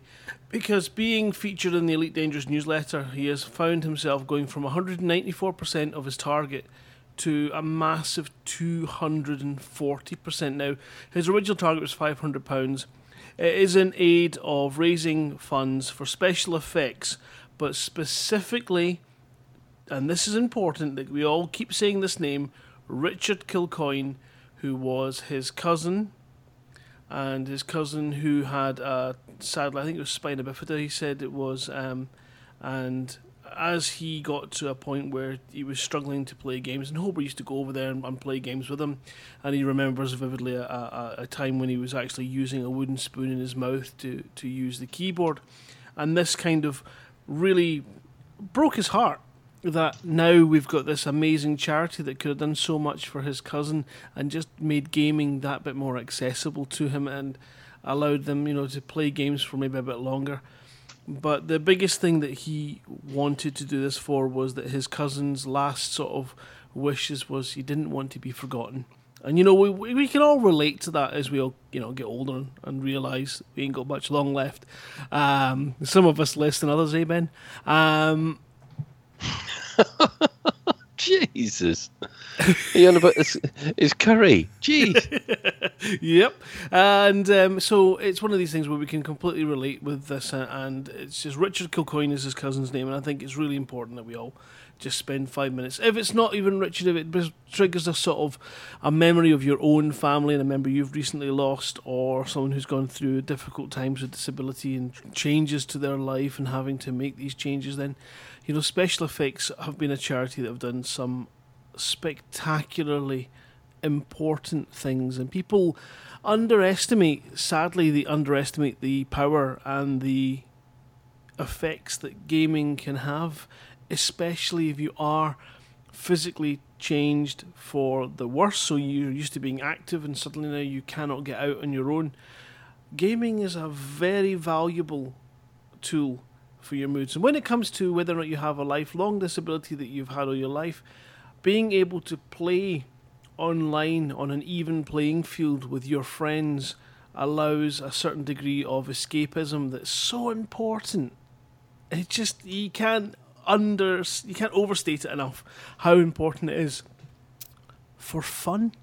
It's the only thing in your life that makes it really worth living. And we all look at it, we all have fun every day, whether it be something like, you know, Colin and, you know, doing a spreadsheet. That's his fun. And he's entitled to. What? I'm just randomly making stuff up now. But you know what I mean? It's everyone's got a different degree of something that they really enjoy, and sometimes you have a, a change in health. If you can imagine being laid up with a flu for two weeks and you're not able to log on and play Elite, how difficult that would be. Um, I can't so- believe that you just called me an Eve player. Jesus. Well, you know, it kind of goes back to these um, rose tinted glasses of yours and these very weird games that only you've read the manual in the entire world. There was when- only two games where that was. That was Privateer, and it was IWAR. For goodness sake, you, you kind of got me all stereotyped and all wrong. That's how stereotype work. But that's so, still 200% more than anyone else. yeah. what do I, you mean that I can read? Zing. I just look at the pictures and press the buttons. Um, so, Press of course, G to land. Team Super I used to read every manual for every game I got. For me, whenever I bought a new game, sitting and reading the manual before the disc even went in the computer was part of my that was part of my process Exactly. for enjoying the new game.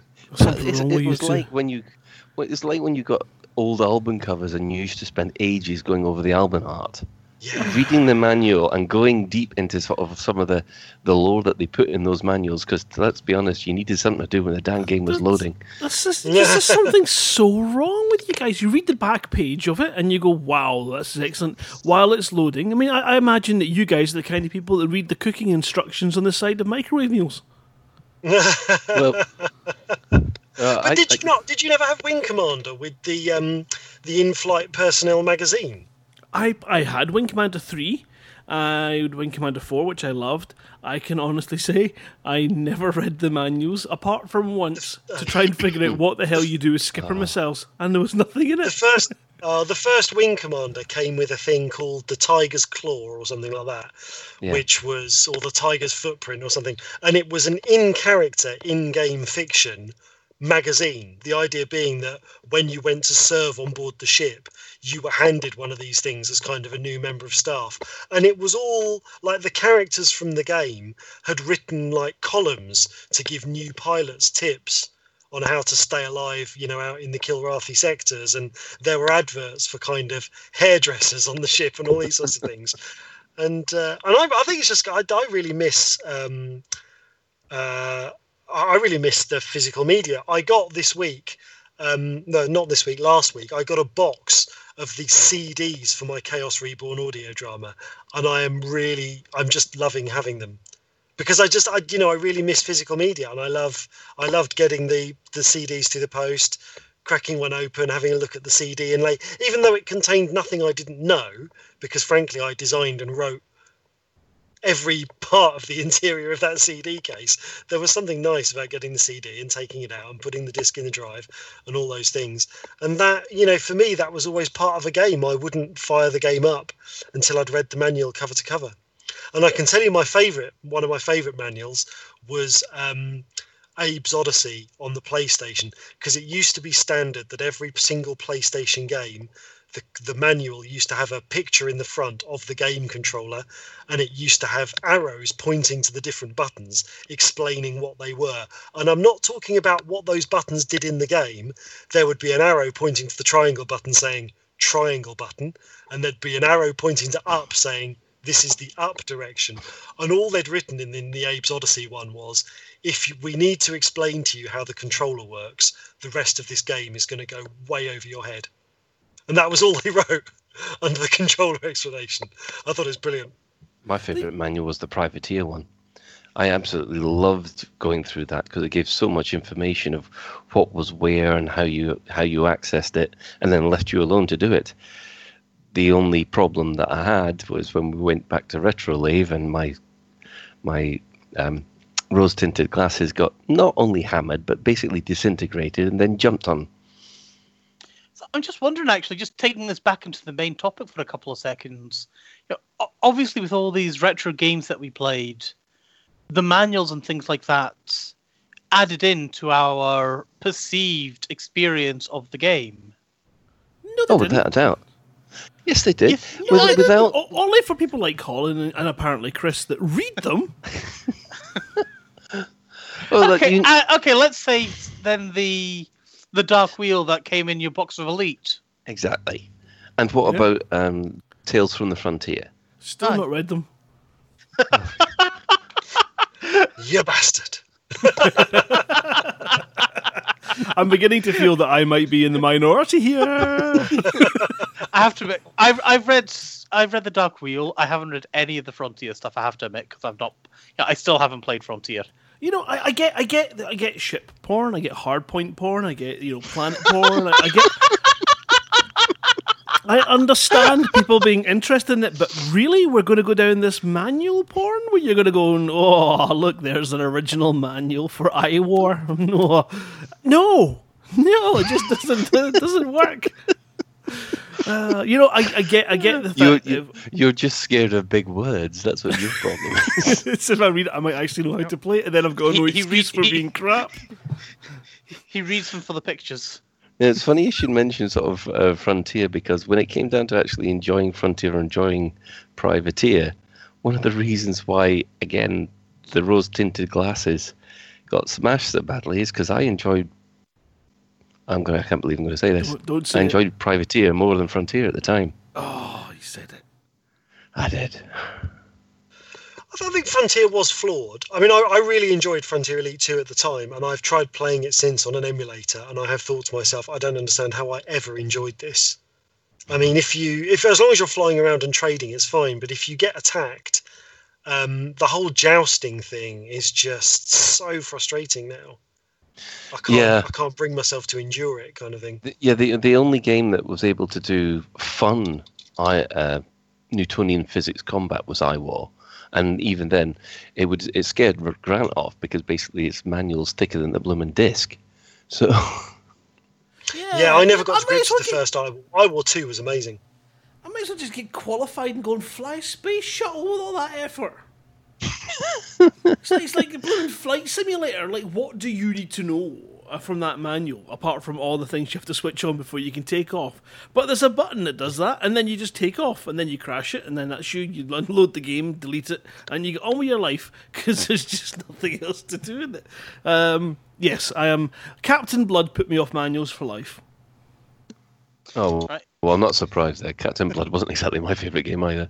There wasn't an English section, uh, and the and the small English pamphlet you kind of got with it was clearly very broken and made no sense. That game took me oh, 10 years after it was out to actually figure out what to do in it, and by then I didn't want to do it anymore. But other games like um, I don't know if any of you played Damocles, which would probably be Yes. out around about the frontier time, I reckon, because it was kind of like all coloured in vectors and you know what I expect. And this is it. I mean, this this possibly comes from my lack of reading manuals. What I like to do is land on your planet, climb up a big tall building, jump off the top. And every so often you would get this text coming along the bottom that just drove you mad. I did try doing missions once, but I found them very boring and ended up jumping off more buildings. Damocles was mercenary updated, wasn't it? Yeah. Right. Well, I think we've got things that need to get killed, so I think we should think about starting wrapping up now. So I've got a few weeks ago we did an announcement for the Order of the Shadow, who recently ran a Grand System Hunt competition. That's now officially over. Um, unfortunately, they didn't have any of their main prize winners. However, they do have two winners for their secondary prizes, who won their their colonial prizes, as they're calling them. Commander Firemane won a bobblehead and a paint pack of his choice for his his one, and Commander Putin Stronk has won the second colonial prize and is getting a paint pack of his choice.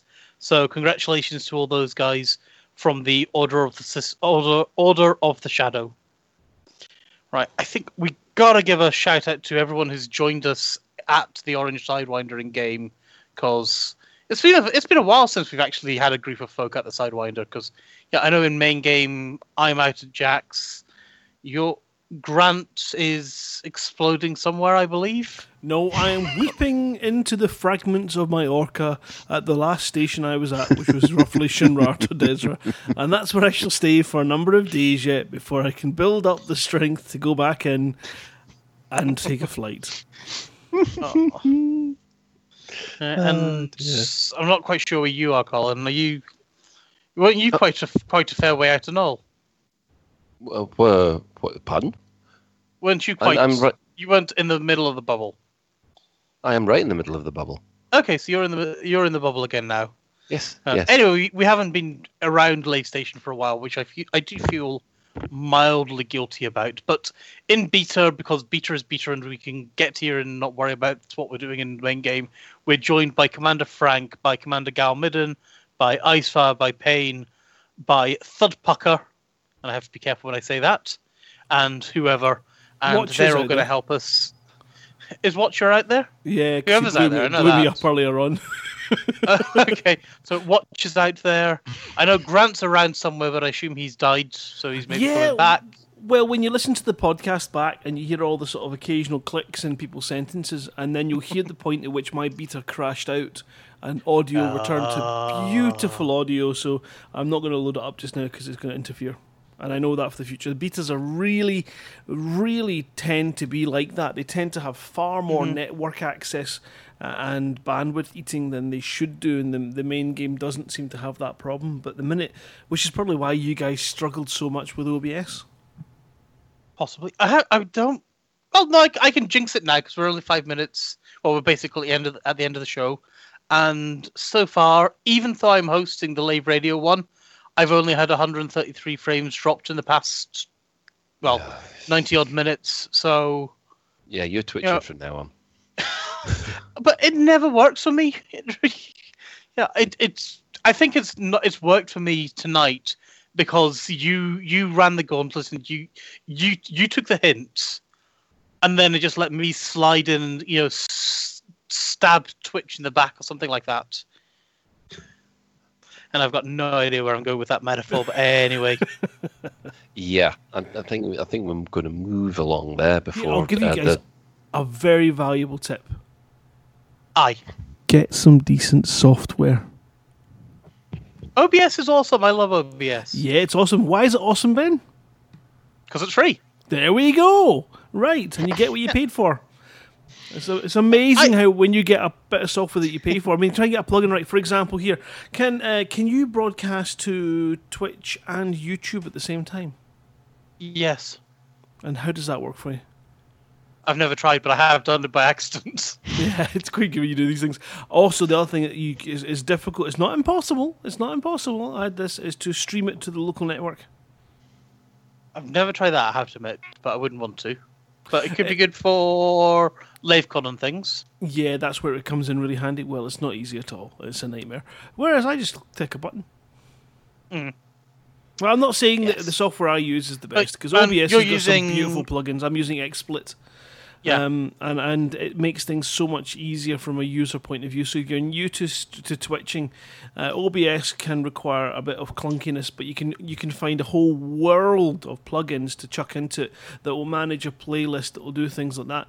Um, things it doesn't have, and this is things that I use in the Drabble show all the time, is the ability to put stop and pause points in media files so that you can click play and create an animation that will then stop at a point, and then when you hit play, it'll then continue and complete that animation, which gives you the Yeah, that, sounds, that does sound handy, stuff. yeah. But you can't really do that in OBS. There's, I've not found a way to do that. Um, but yeah, it's free. Yeah, it is free, but it feels it when you have it for your first look. Yeah, you get what you pay for, and that that's fair enough, I think. If you're going to wrap up, I'll just quick quick reminder in to Yep. remind people that if you stick around after the end music, we will have the latest updated version of uh, Galnet news from Commander Witherspoon. So stick around for that. Thank you. Cool. And can also say, uh, episode three of Escape Velocity um, is it, it's not quite going to be fortnightly. This one it's going to be three weeks. So the broadcast date for episode three of Escape Velocity is 16th of October, uh, and this is largely because of just casting problems and having to do uh, having Real to push some stuff back. Yeah, yeah. Obviously, we had we had some issues. Um, the Patreon for Escape Velocity currently has a free slot for a um, character name insert. So if anybody feels like getting a commander name or something slotted into the show, obviously, you know, my choice is final, and I'm not going to call anyone in my series floppy donkey dick or anything like that.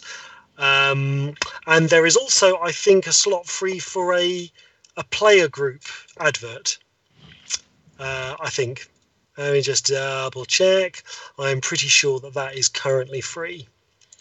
Um, we've actually got a gap. No one, no one took it up this week, which is really handy because we've got Hober bike ride to advertise. So that's going to go in the player group advert slot, which is really good.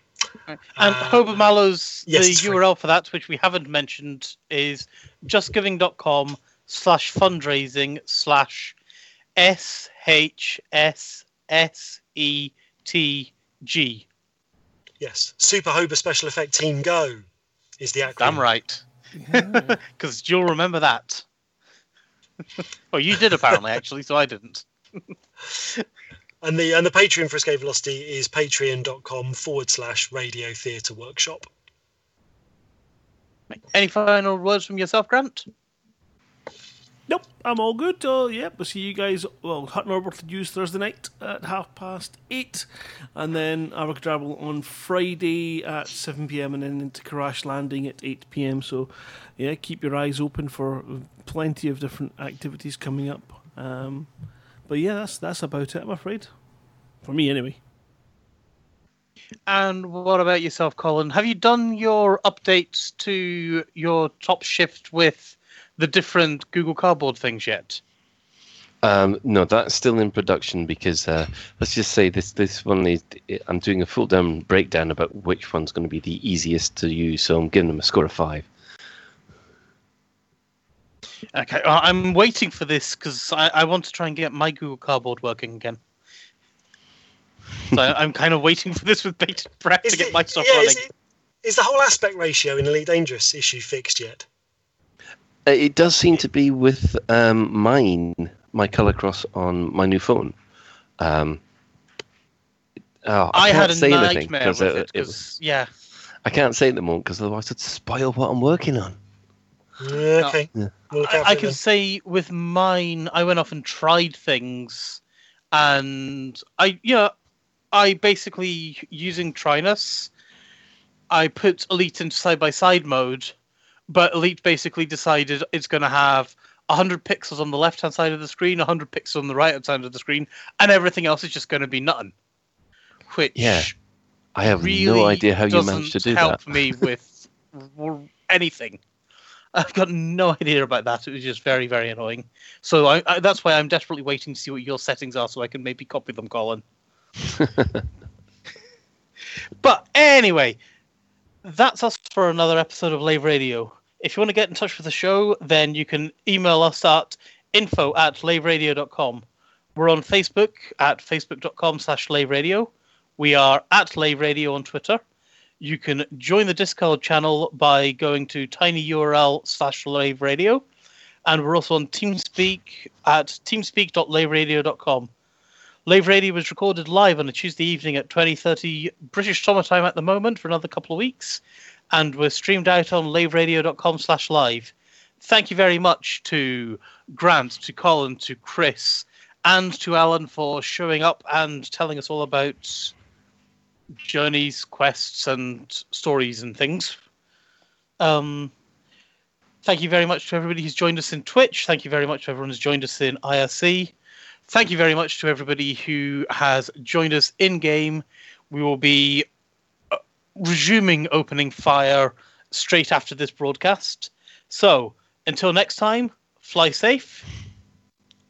And if you can't do that, fly dangerous. Good night, Zach. Night night, Zach.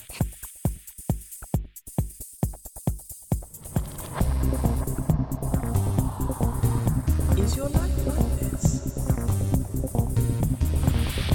Sounds like someone having an orange inserted.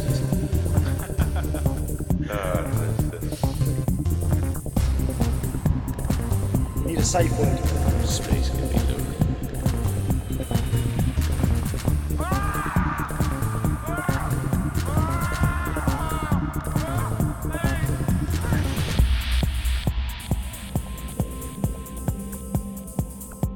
I'm going to see the galaxy.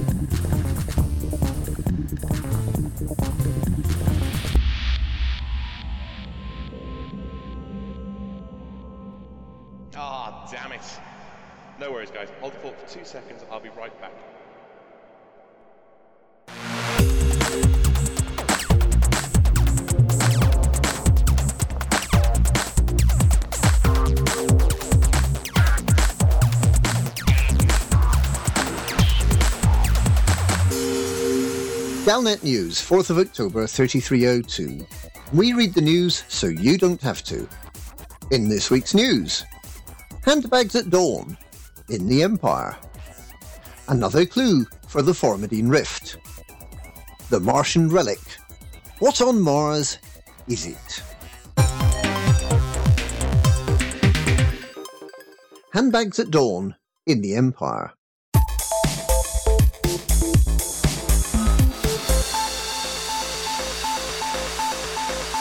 It was comedy hour in Achenar this week, as a private meeting between Princess Aisling Duval and former Senator Kahina Loren was broadcast live to the basking lizard people of the Empire. In the exchange, Duval accused Loren of attempted murder, and Loren retorted that if she'd wanted to kill Admiral Patreus, she would have succeeded. She also noted that she despised the Admiral. Loren went on to describe Duval's stupid blue wig as a stupid wig, which suggests that she may be colorblind. Another clue for the Formidine Rift.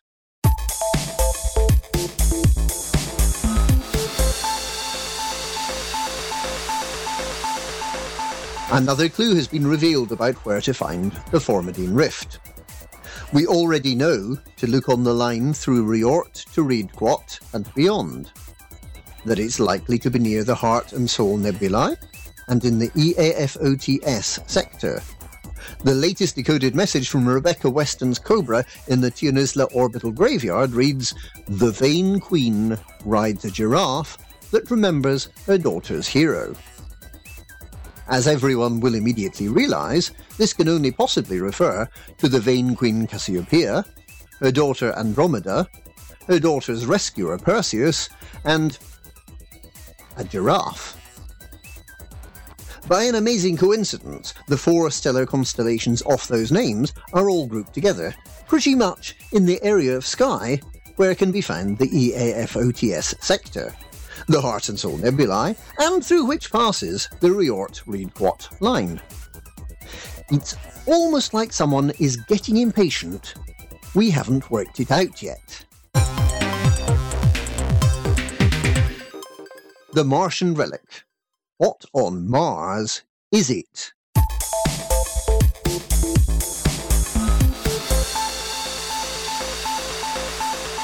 The Martian Relic is a very, very small object, discovered beneath the surface of Mars in 2280. We know nothing about it, other than that it exists. Because the federal government decided that it was so important that they should look after it for us. It is possible that it was left on Mars by aliens.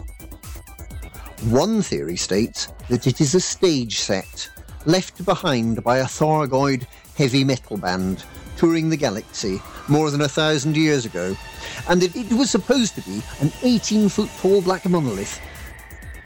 But they somehow got the dimensions wrong. And that's this week's Galnet News. We read the news so you don't have to.